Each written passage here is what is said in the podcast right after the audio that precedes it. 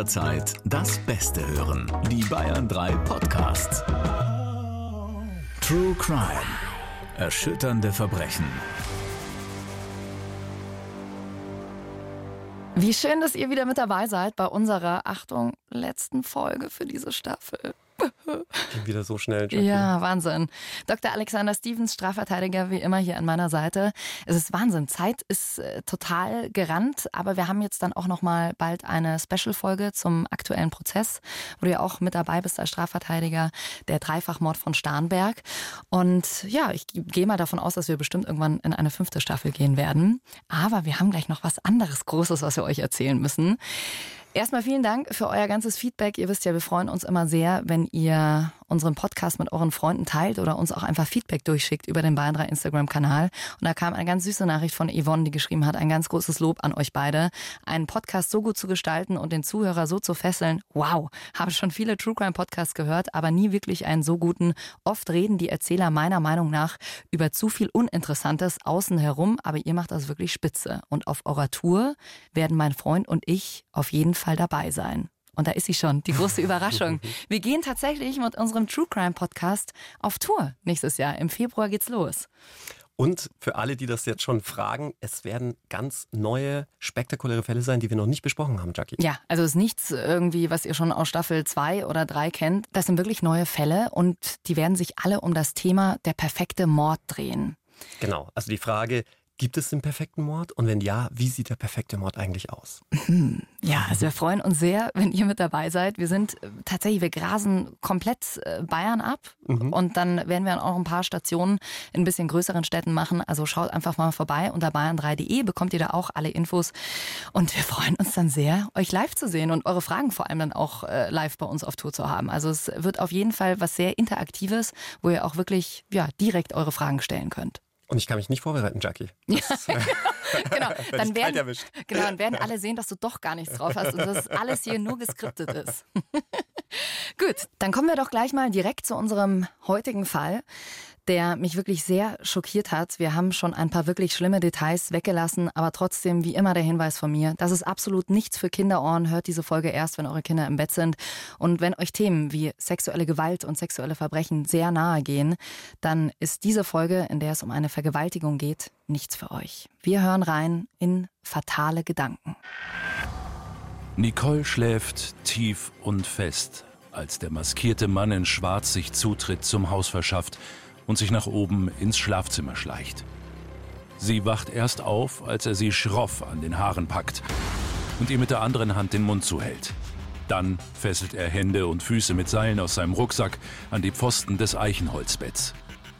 Nicole versucht sich zu wehren. Sie schlägt um sich, strampelt mit den Beinen. Doch der maskierte Einbrecher ist stärker.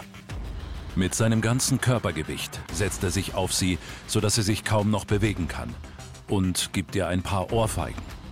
Nicole schreit verzweifelt um Hilfe, doch hier draußen, in der idyllisch gelegenen Villa, fernab von den Nachbarn, hört sie niemand. Der Maskierte schaut ihr in die Augen, kein Blinzeln, kein Zucken und drückt ihr die Klinge eines Messers an den Hals. Nicole schnappt nach Luft. Das volle Körpergewicht des Angreifers drückt auf ihren Brustkorb und macht ihr das Atmen schwer. Dann geht alles sehr schnell. Der Maskierte hebt den Träger ihres Nachthemds an, schneidet ihn durch und reißt ihr das Hemd vom Körper. Er fasst ihren Slip und reißt ihn herunter.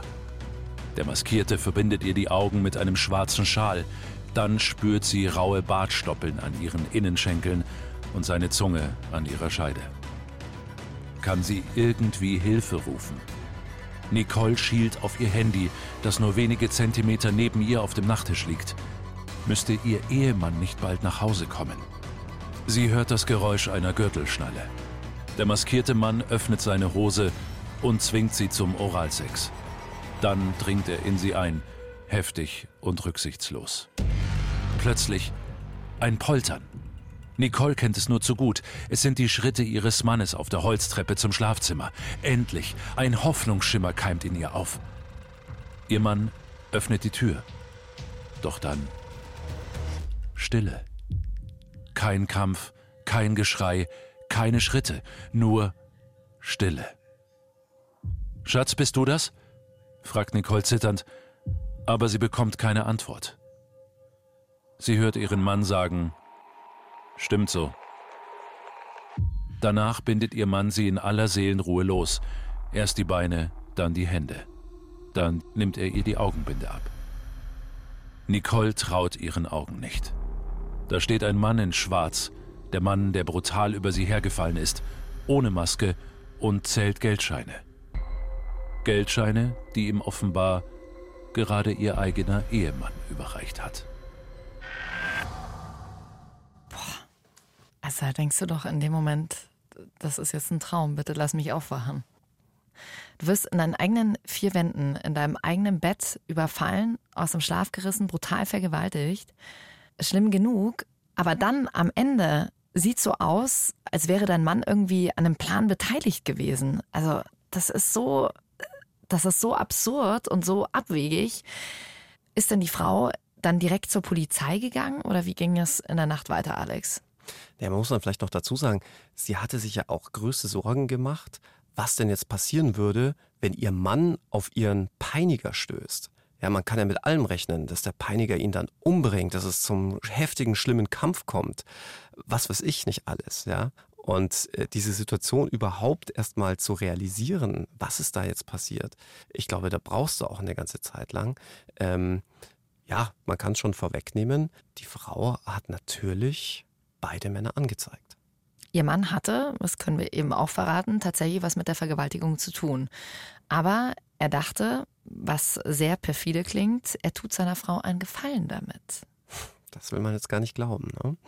Also die Geschichte ist die, seine Frau hatte sexuell andere Fantasien als er. Sie stand so auf Fesselsex, hatte vermutlich die Shades of Grey Trilogie gelesen und wollte das dann so ein bisschen reenacten, also nachspielen. Und er stand so gar nicht drauf. Er war so eher so, ja, Typ Missionarstellung, alles schön gediegen und einfach und ähm, nicht allzu viel Zinnober im Bett. Und das hat ihr einfach nicht gereicht. Und irgendwann wollte sie mit ihm Rollenspiele machen. Und dazu sollte er mal in einem Handwerkerkostüm kommen. Also so die Klassiker, die man halt kennt, ja. Und irgendwann wollte sie aber auch, dass es mal ein bisschen härter zur Sache kommt, ja. Mhm. Dass er ihr nicht sagt, als was er sich verkleidet. Ähm, und dass er sich dann auch einfach mal nimmt, was er will. Und zum Schluss hin waren es tatsächlich Vergewaltigungsfantasien. Sie hätte dann ins Ohr geflüstert, komm, erzähl mir, wie zwei Männer über mich herfallen und was weiß ich nicht alles. Ist ja auch alles völlig okay. Nur ihr Mann stand halt da nicht drauf und er hat den großen Fehler gemacht, das nicht zu kommunizieren. Und ähm, irgendwann hat er sich gedacht, nee, ich will das alles nicht mehr, aber ich will meine Frau auch befriedigen. Und das klingt jetzt wirklich sehr, sehr perfide, aber um das zu erreichen, hat er Folgendes gemacht. Er hat sich mit dem Profilbild seiner Frau auf einer Dating-Plattform angemeldet, sich als seine Frau ausgegeben und ganz offen Männer dazu aufgerufen, sich zu melden, die Lust an einer inszenierten Vergewaltigung hätten. Mit anderen Worten, die Männer, die sich bei dieser Frau, alias dem Mann, der dahinter steckte, meldeten, dachten, dass sie mit der Frau, Frau kommunizieren, kommunizieren. Genau. Und dass die wirklich so eine inszenierte Vergewaltigung haben möchte. Und der Mann hat es dann auch wirklich minutiös beschrieben, wie sie vorgehen sollen, ja, wo sie den Schlüssel zur Eingangstür finden würden, wann er nach Hause kommen würde, ja, wo das Schlafzimmer sein würde, äh, was seine Frau tragen würde und sagte dann auch, na ja, wenn ich mich jetzt da irgendwie wehren sollte oder schreien sollte, verbind mir einfach die Augen, verbind mir den Mund, fessel mich, das gehört alles quasi zum Spiel mit dazu. Nur Krass. wusste die Frau davon nicht. Das wollte ich gerade fragen. Hat er vielleicht nicht mal drüber nachgedacht, seine Frau in seinem beschissenen Plan einzuweihen? Ja, das sollte ja die große Überraschung werden. Tolle Überraschung. Es haben sich ja auch wahnsinnig viele Männer auf diese Anzeige gemeldet. Ja, um nicht zu sagen unzählige Männer. Also es scheint da eine ganze Community für solche Fantasien zu geben. Und äh, was für Männer wirklich durch die Range, durch. Es waren auch welche dabei, die gleich gesagt haben, auch komm, ich bringe noch einen Kumpel mit und so. Das war dann dem Mann zu viel. Jedenfalls hat er sich dann für einen entschieden, der so dem Typ oder dem, von dem er dachte, dass er dem Typ seiner Frau entsprechen würde, ausgewählt, mit ihm das dann besprochen und jetzt kommt er noch eigentlich, wenn du so willst, das perfideste noch hinzu, er hat ja auch dafür nochmal Geld bezahlt. Das ist so eine kranke Vorstellung, dass dein Partner sowas, also dein, dein engster Vertrauter, sowas macht, ohne das irgendwie mit dir abzusprechen.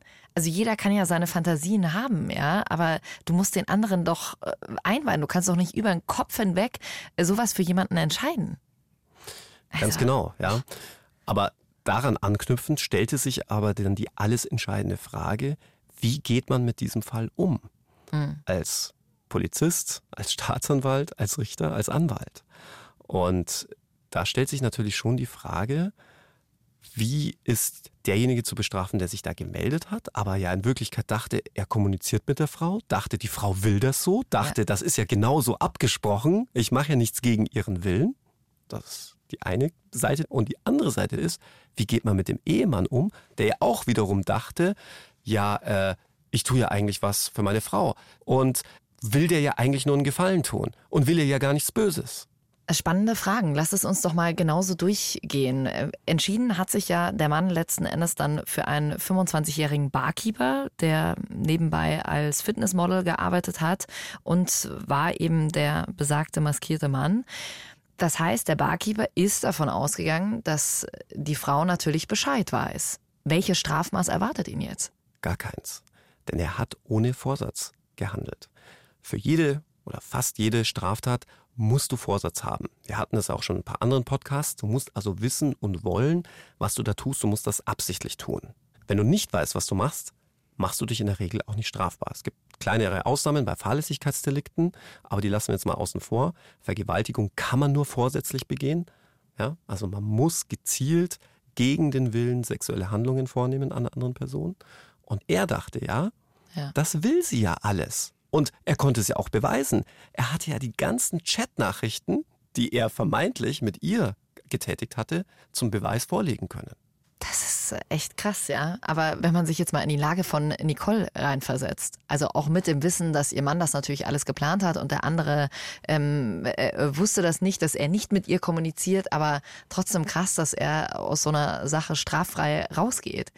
Aber da sind wir wieder bei unserem Katzenkönig und unserem Sirius-Fall. Erinnerst du dich an das Beispiel, das ich gebracht habe? Als ich sagte, Jackie, wenn ich dich bitte, dir in Anführungszeichen meine Jacke im Wirtshaus ja. zu geben, die gar nicht mir gehört, ja, dann machst nicht du dich strafbar, denn du weißt ja nicht, dass sie mir nicht gehört, ja, sondern ich. Ja? Und, und das ist hier dieselbe Sache.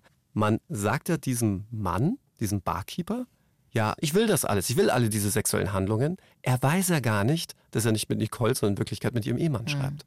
Und er hat natürlich diese ganzen Signale, wie sie hat geschrien, gebissen, ähm, dachte er wahrscheinlich, das gehört alles äh, mit dazu jetzt zu dieser Vergewaltigungsszene, die sie sich wünscht. Er dachte das nicht nur, er konnte das ja auch. Ja.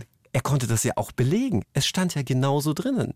Denn der Mann von Nicole hatte ja geschrieben, du, also wenn ich da jetzt mal so ein bisschen um mich hau oder schrei oder so, es gehört alles mit dazu zu meiner Fantasie. Mhm. Wie sieht es mit dem Ehemann aus? Hat der sich strafbar gemacht?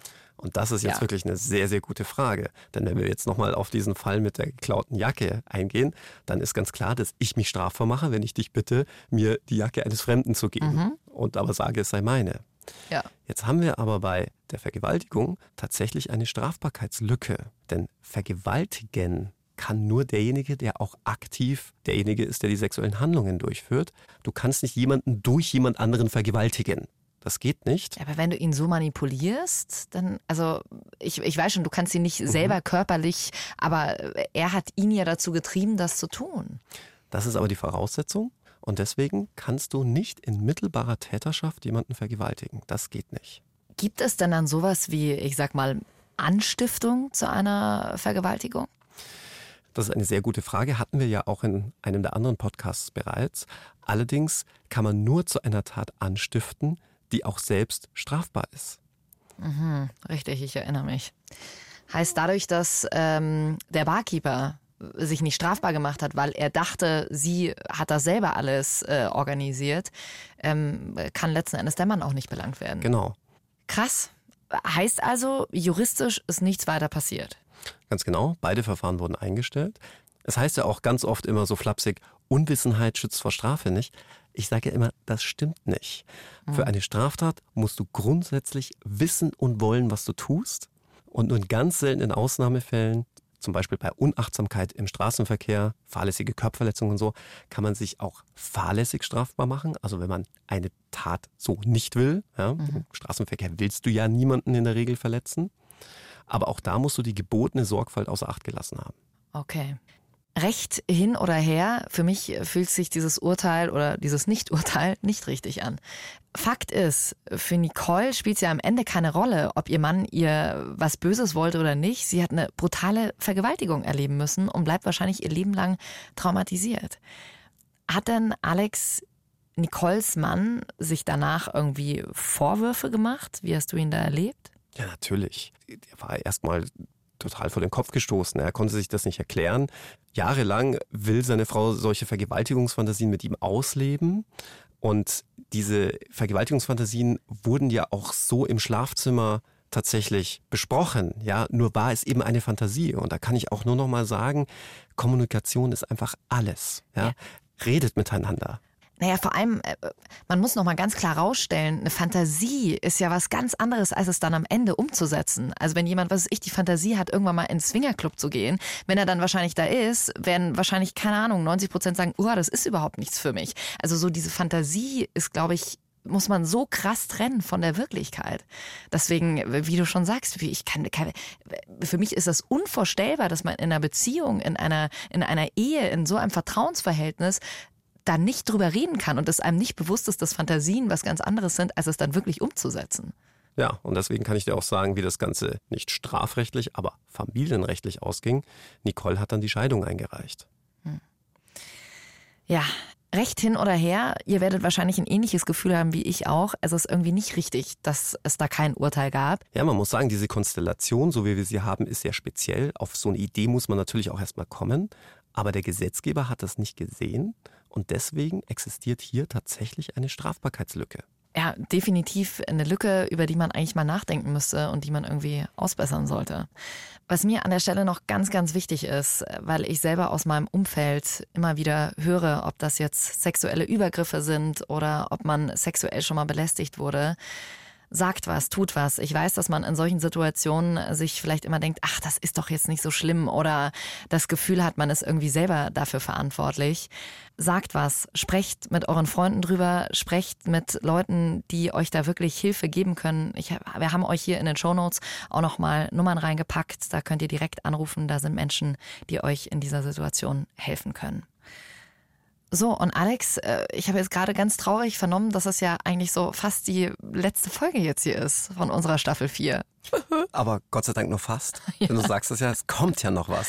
Ja, du bist ja gerade im aktuellen Fall der Dreifachmord von Starnberg. Vor Gericht bist du als Strafverteidiger mit dabei. Und wir werden euch jetzt bald mal wieder ein Update geben. Es ist nämlich wahnsinnig viel passiert seit der ersten Folge ja, fast jeden Prozesstag gibt es irgendeine Wendung, irgendetwas, wo du sagst, damit hast du jetzt wirklich nicht gerechnet.